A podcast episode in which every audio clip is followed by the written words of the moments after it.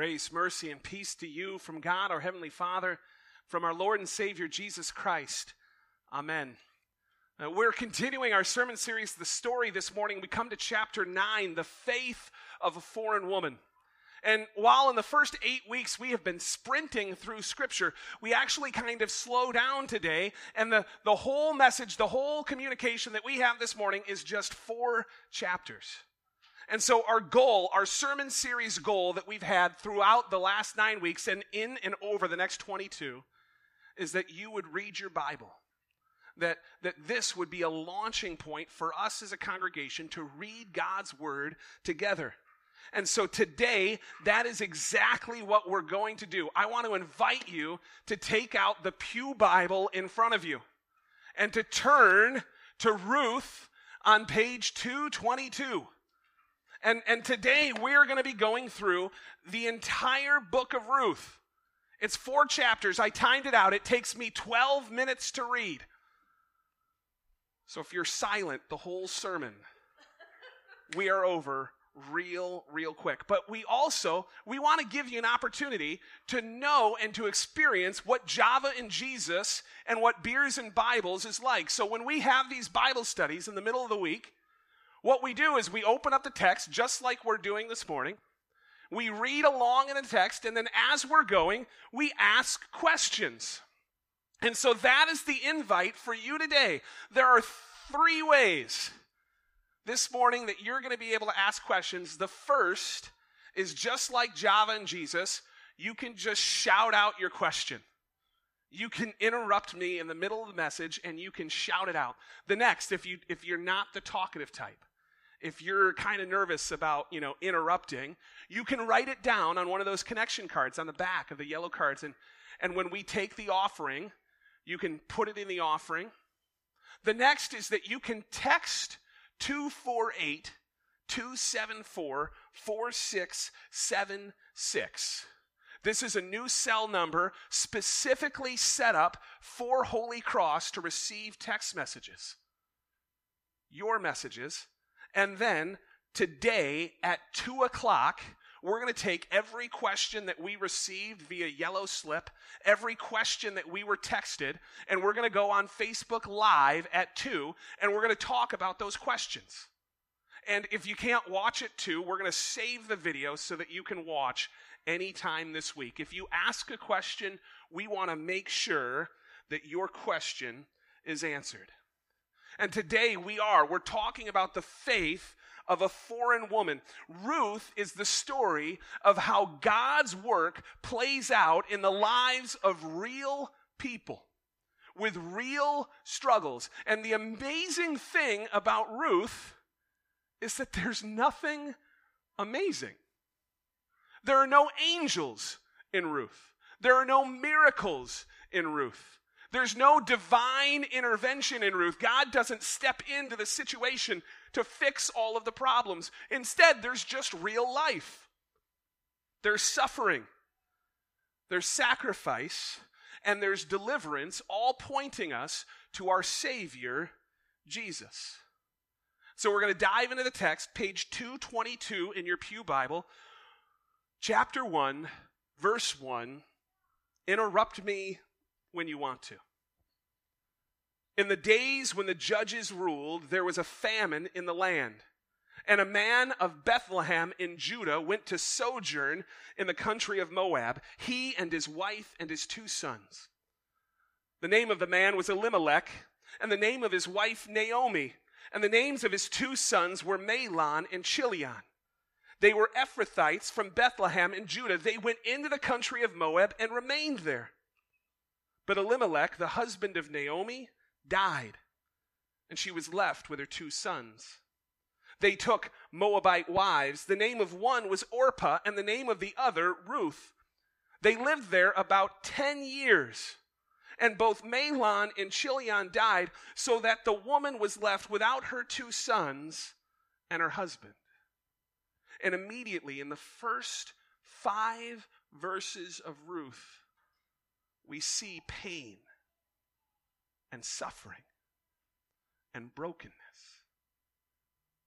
We see tragedy that, that they were fleeing from a famine. They were just looking for food, looking to survive. And, and maybe it, economic downturns here have, have caused us to go from a place that we are relatively comfortable to go to another place and seek another opportunity, to go to a foreign land and, and struggle with foreign things.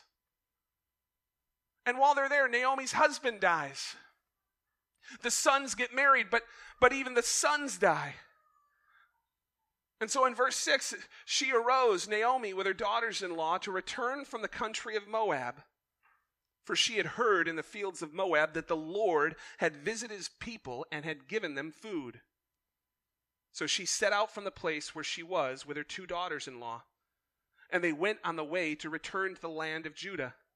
But Naomi said to her two daughters in law, Go, return each one of you to her mother's house. May the Lord deal kindly with you as you have dealt with the dead and me.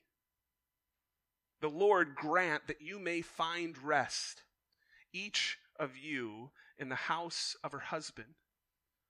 Then she kissed them, and they lifted up their voices and wept. Naomi is releasing her daughters in law from any sort of duty or obligation that they might have to her. She says, Hey, I know you married my sons, but they are, they are gone. And, and it is not your burden to come back with me. It's not your struggle to bear. In verse 10, they said to her, No, we will return with you to your people. Yeah. The judge in, in verse 1. So, in the days when the judges ruled, there was a famine in the land. It's non-specific, but it will be a part of the, the scenario in the book of Judges. So as we finished the book of Judges and we saw week or verse after verse, the people of Israel disobeyed God and then there was punishment from God, the famine would have been part of that time where God did not give them everything they needed. So they fled the land. He doesn't tell us who the judge is or which one is, but that it's in the time period of the judges before Israel had a king. And this is key because it tells us in the very beginning what's going on and then shows us at the very end that the king is coming. And it's a very encouraging thing. Awesome question. Thank you. Yes. Yes. What verse was I on? Do it again, though. Um, verse 10 And they said to her, No, we will return with you to your people. But Naomi said, Turn back, my daughters. Why will you go with me? Have I yet sons in my womb that may become your husbands?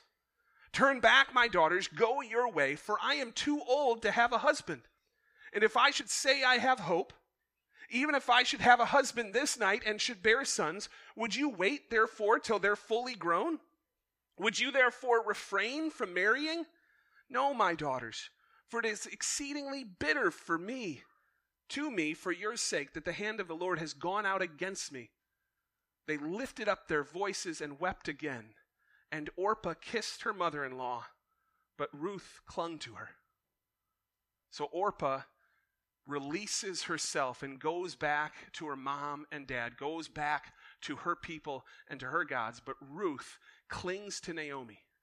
What Naomi is describing here is actually a, a very complicated situation in the Israelite Old Testament law.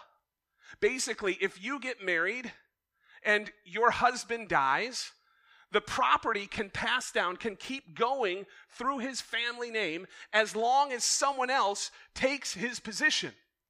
And Naomi's saying, You're not going to wait 20 years for another guy that, that I have, another baby that's born. you And, and I'm never going to have that situation. It's hopeless.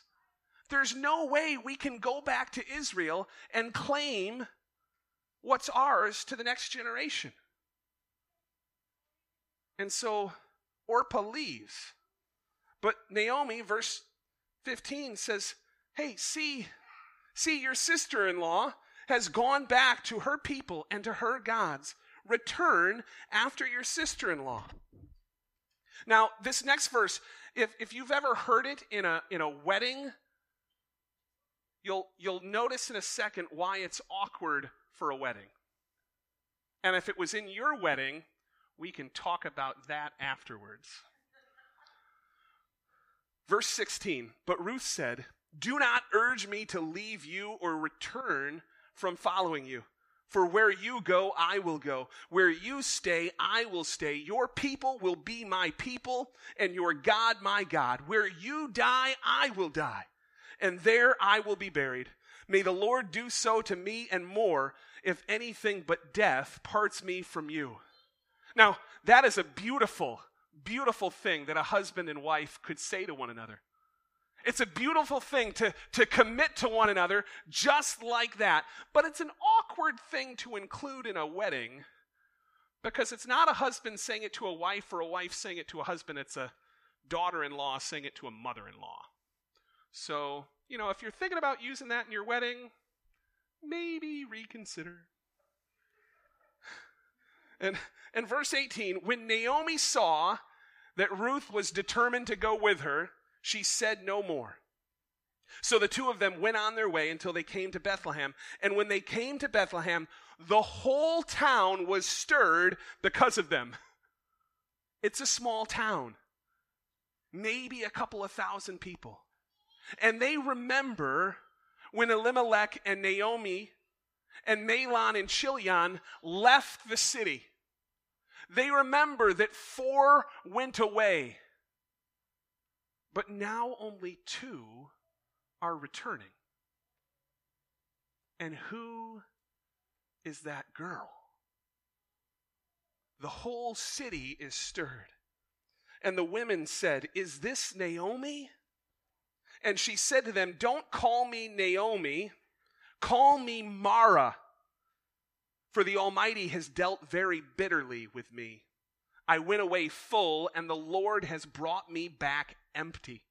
Why call me Naomi when the Lord has testified against me and the Almighty has brought calamity upon me? Even here, the words of Naomi are transparent. They're authentic. They are real. They are saying, they are saying, hey, I am struggling with what God is doing and allowing to happen in my life right now. I am broken. Don't call me anything but. Yeah. Mara is a Hebrew word which means bitter. So if, if you were to taste something uh, and, and spit it out because it, it was not flavorful, you might spit it out and say Mara. So she's saying essentially, God has spit me out of my mouth. And I appreciate the two guys setting up softballs for me to just hit. If, if we have a, uh, another question that I can't answer, I will do the research and I will come back. So thank you. So, verse 22 Naomi returned, Ruth the Moabite, her daughter in law, with her, who returned from the country of Moab, and they came to Bethlehem at the beginning of the barley harvest. So, we see there is a significant thing in this family that they have taught each other the love of Jesus. And there is nothing except faithfulness that drives Ruth to be with Naomi. The loyalty that Ruth has for Naomi comes from the faith that this family taught. That Elimelech and Naomi, Mahlon and Chilion, even in the midst of all of this tragedy, still had faith. And even though Naomi is bitter and broken, she still has Ruth in faith clinging to her. Chapter 2. Now, Naomi had a relative of her husband's, a worthy man of the clan of Elimelech, whose name was Boaz. And Ruth the Moabite said to Naomi, Let me go to the field and glean among the ears of grain after him, in whose sight I shall find favor. And she said to her, Go, my daughter. So she set out and went and gleaned in the field after the reapers. And she happened to come to the part of the field belonging to Boaz, who was in the clan of Elimelech. Now, reaping and gleaning is specifically in God's law. God establishes a section of his law so that if you are wealthy, if you have a field, if you are having a harvest, that you are not to take every single scrap from the field, but you are to leave behind a portion for people who cannot provide for themselves. So it's built into God's law that if you don't have enough for yourself, that you can go into your neighbor's field and you can take from them that which God has provided. It is, in God's law, governmental assistance. It would be as if in 2019, Naomi and Ruth were on food stamps, could not provide for themselves, were relying on other people. In verse 4, behold, Boaz came from Bethlehem, and he said to the reapers, The Lord be with you. And they were Lutheran, so they answered, The Lord bless you. Sorry, that, that part wasn't in there. Verse 5 Then Boaz said to his young man who was in charge of the reapers, Whose young woman is this? And the servant who was in charge of the reapers answered, She is the young Moabite woman who came back from with Naomi from the country of Moab. She said, Please let me glean and gather among the sheaves after the reapers. So she came and she's continued from early morning until now, except for a short rest. Everyone in Bethlehem knew the business of Naomi and Ruth. And, and Boaz, as he's asking this question, knows her by reputation, has heard of her and what she's done, doesn't ask a follow up question, but goes immediately to her. Verse 8 Then Boaz said to Ruth, now listen, my daughter. Don't glean in another field or leave this one, but keep close to my young women. Let your eyes be on the field that they are reaping and go after them. Have I not charged the young men not to touch you? And when you are thirsty, go to the vessels and drink what the young men have drawn. Then Ruth fell on her face, bowing to the ground, and said to him, Why have I found favor in your eyes, that you should take notice of me, since I am a foreigner? But Boaz answered her, All that you have done for your mother in law since the death of your husband has been fully told to me, and how you left your father and your mother and your native land and came to a people that you did not know before. Everything you've done, people are talking about. Your faithfulness and your loyalty and your love is on display for all to see. And then something amazing happens in the, the very next verse. He says, The Lord repay you for what you have done, and a full reward be given to you by the Lord, the God of Israel, under whose wings you have come to take refuge.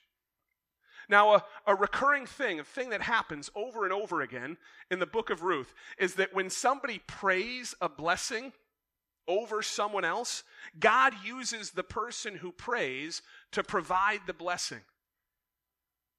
Two chapters later, we are going to see how God answers Boaz's prayer through Boaz's actions. Verse 13 Then Ruth said, I have found favor in your eyes, my Lord, for you have comforted me and spoken kindly to your servant, though I am not one of your servants. And at mealtime, Boaz said to her, Come here and eat some bread and dip your morsel in the wine. So she sat beside the reapers, and he passed to her roasted grain, and she ate until she was satisfied. And she had some left over. When she rose to glean, Boaz instructed his young men, saying, Let her glean even among the sheaves.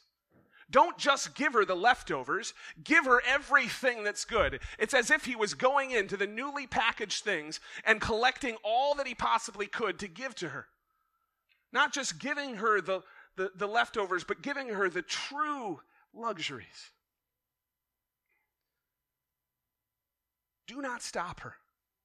And also pull out some from the bundles for her and leave it for her to glean, and do not rebuke her.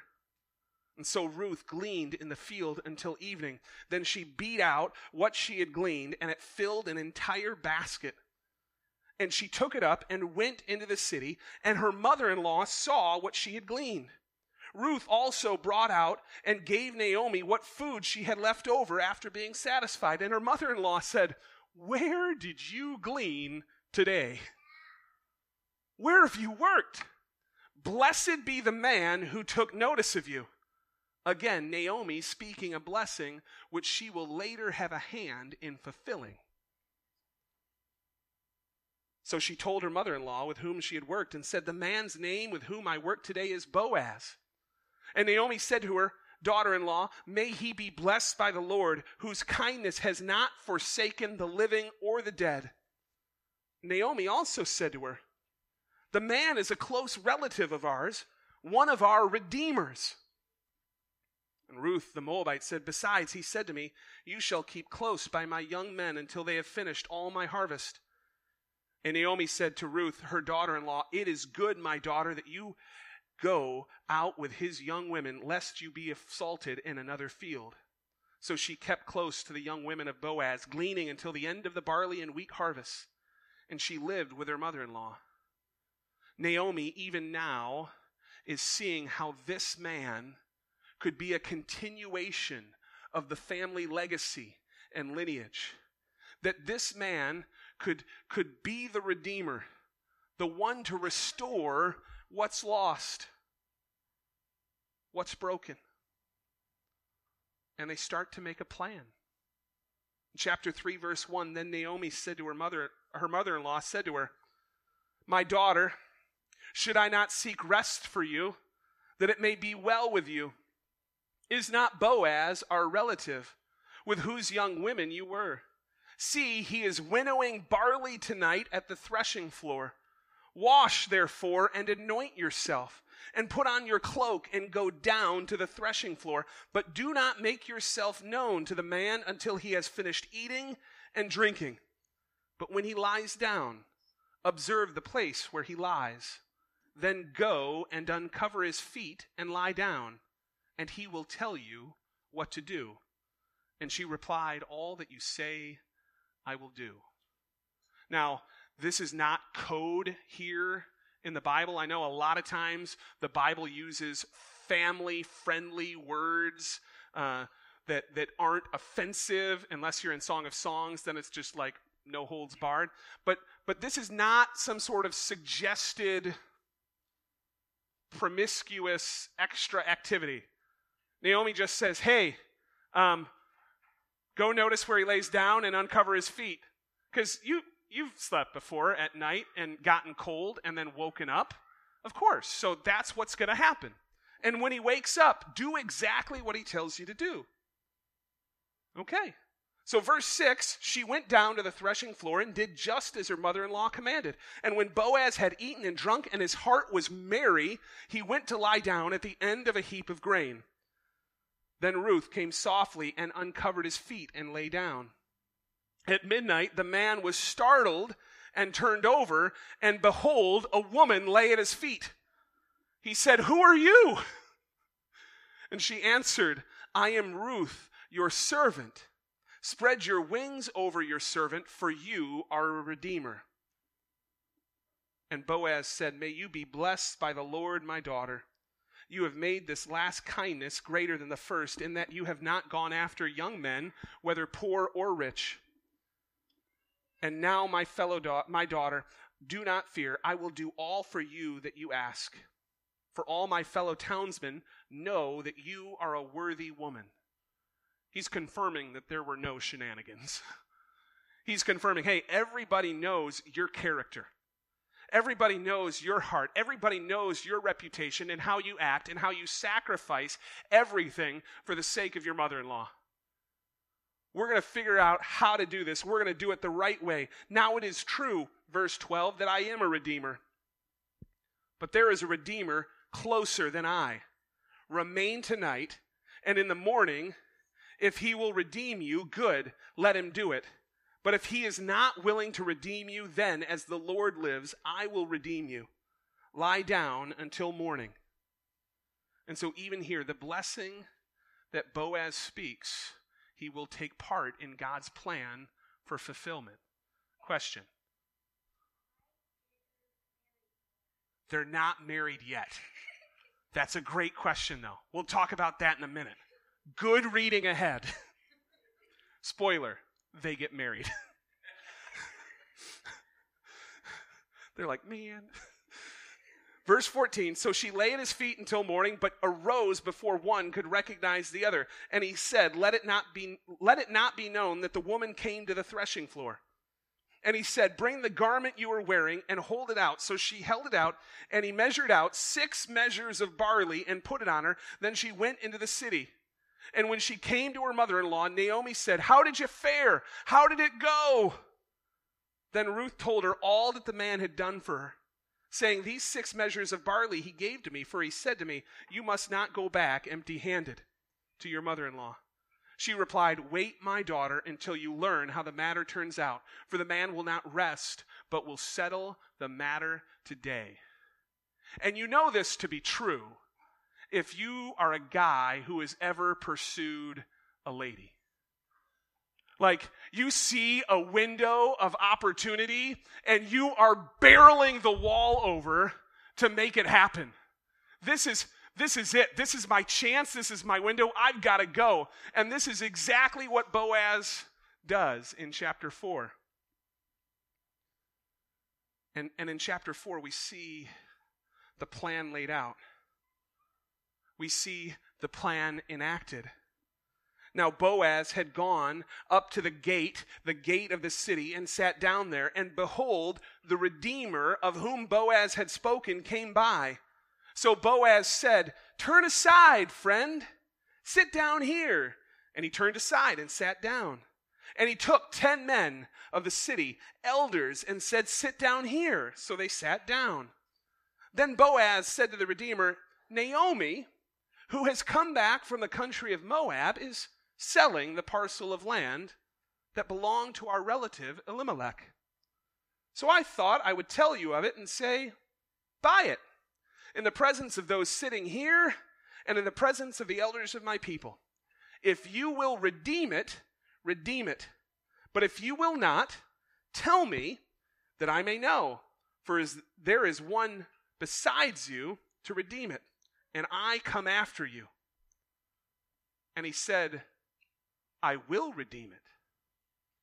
And you see, the blessing that God gives to his people is perpetuated through the land that there's always a place prepared for his people. This promise is true even for you and me today that God in Jesus has gone ahead of you to heaven to prepare a place for you. It's promised to you, it is your inheritance. And here, Boaz says to the man, Redeem it. And he, he says, I will. And all of a sudden, all that Boaz and Ruth had done, all that Naomi had planned, is struggled and gone. But Boaz says, wait. The day you buy the field from the hand of Naomi, you also acquire Ruth, the Moabite, the widow of the dead, in order to perpetuate the name of the dead in his inheritance. You're taking on her family line and her family name. All that you have and do become hers. Then the Redeemer said, I cannot redeem it for myself, lest I impair my own inheritance. Take my right of redemption for yourself, for I cannot redeem it. He says, I have too much to lose. There is too much at stake. If, if I do what you're asking, eh, I would lose it all. And Boaz was, was willing to, to sacrifice all, to give it all. Verse 7 Now this was the custom in former times in Israel concerning redeeming and exchanging. To confirm a transaction, the one drew off his sandal and gave it to the other And this was the manner of attesting in Israel. So when the Redeemer said to Boaz, Buy it for yourself, he drew off his sandal. Then Boaz said to the elders and all the people, You are witnesses this day that I have bought from the hand of Naomi all that belonged to Elimelech, and all that belonged to Chilion and Mahlon. Also Ruth the Moabite, the widow of Mahlon, I have bought to be my wife to perpetuate the name of the dead in his inheritance, that the name of the dead may not be cut off from his among his brothers from the gate of his native place. You are witnesses this day. Boaz sacrifices his own lineage, his own legacy, and he gives up everything that identifies himself, and he says, I'm going to take on your name and your people. I'm about what God is going to do, not what I want. Then all the people at the gate and the elders said, We are witnesses. May the Lord make the woman who is coming into your house like Rachel and Leah, who together built up the house of Israel. May you act worthily in Ephrathah and be renowned in Bethlehem, and may your house be like the house of Perez, whom Tamar bore to Judah, because of the offspring that the Lord will give you by this young woman. Now, the amazing thing is that the blessing that they speak isn't just in the family line. This blessing that they speak echoes and affects all of Israel because King David will be born to this family. And it echoes through all eternity because not just King David, but King Jesus will hail from this family whose blood will set you and me free from sin and death and the power of the devil, whose redeeming qualities will be that he steps in and does what no one else can do. So, verse 13 Boaz took Ruth, and she became his wife. And he went into her, and the Lord gave her conception, and she bore a son. Then the women said to Naomi, Blessed be the Lord who has not left you this day without a redeemer. And may his name be renowned in Israel. He shall be to you a restorer of life and a nourisher of your old age. For your daughter in law, who loves you, who is more to you than seven sons, has given birth to him. Then Naomi took the child and laid him on her lap and became his nurse. And the women of the neighborhood gave him a name, saying, A son has been born to Naomi. They named him Obed. He was the father of Jesse, the father of David. Now, these are the generations of Perez. Perez fathered Hezron. Hezron fathered Ram. Ram fathered Amminadab. Amminadab fathered Nahshon. Nahshon fathered Salmon. Salmon fathered Boaz. Boaz fathered Obed. Obed fathered Jesse. And Jesse fathered David. It closes with a genealogy because God wants us to know that families matter, that lineage matters, that legacy matters, that the passing on of faithfulness from one generation to the next matters, and God will provide. From the beginning to the end, the story of Ruth revolves around God acting in and through his people. That when we pray, God hears our prayers and He answers them. And He invites you and me to step in and be part of the answer, to sacrifice. Like Naomi and Ruth and Boaz sacrifice, who, who thought not of their own interests first, but the interests of others. And God blesses this family and all families greater than they could have ever asked or imagined. That through Jesus, God has taken the work of ordinary people and done extraordinary things. Pray with me. Lord God, Heavenly Father, we give you thanks for all of the ways that you have worked through Boaz and Ruth and Naomi that you've brought forth Jesus to be for us the ultimate work of salvation, and you've invited us to share that salvation with our family and our friends and everyone we meet. Help that we would see the works you've prepared for us and enable us to walk in them.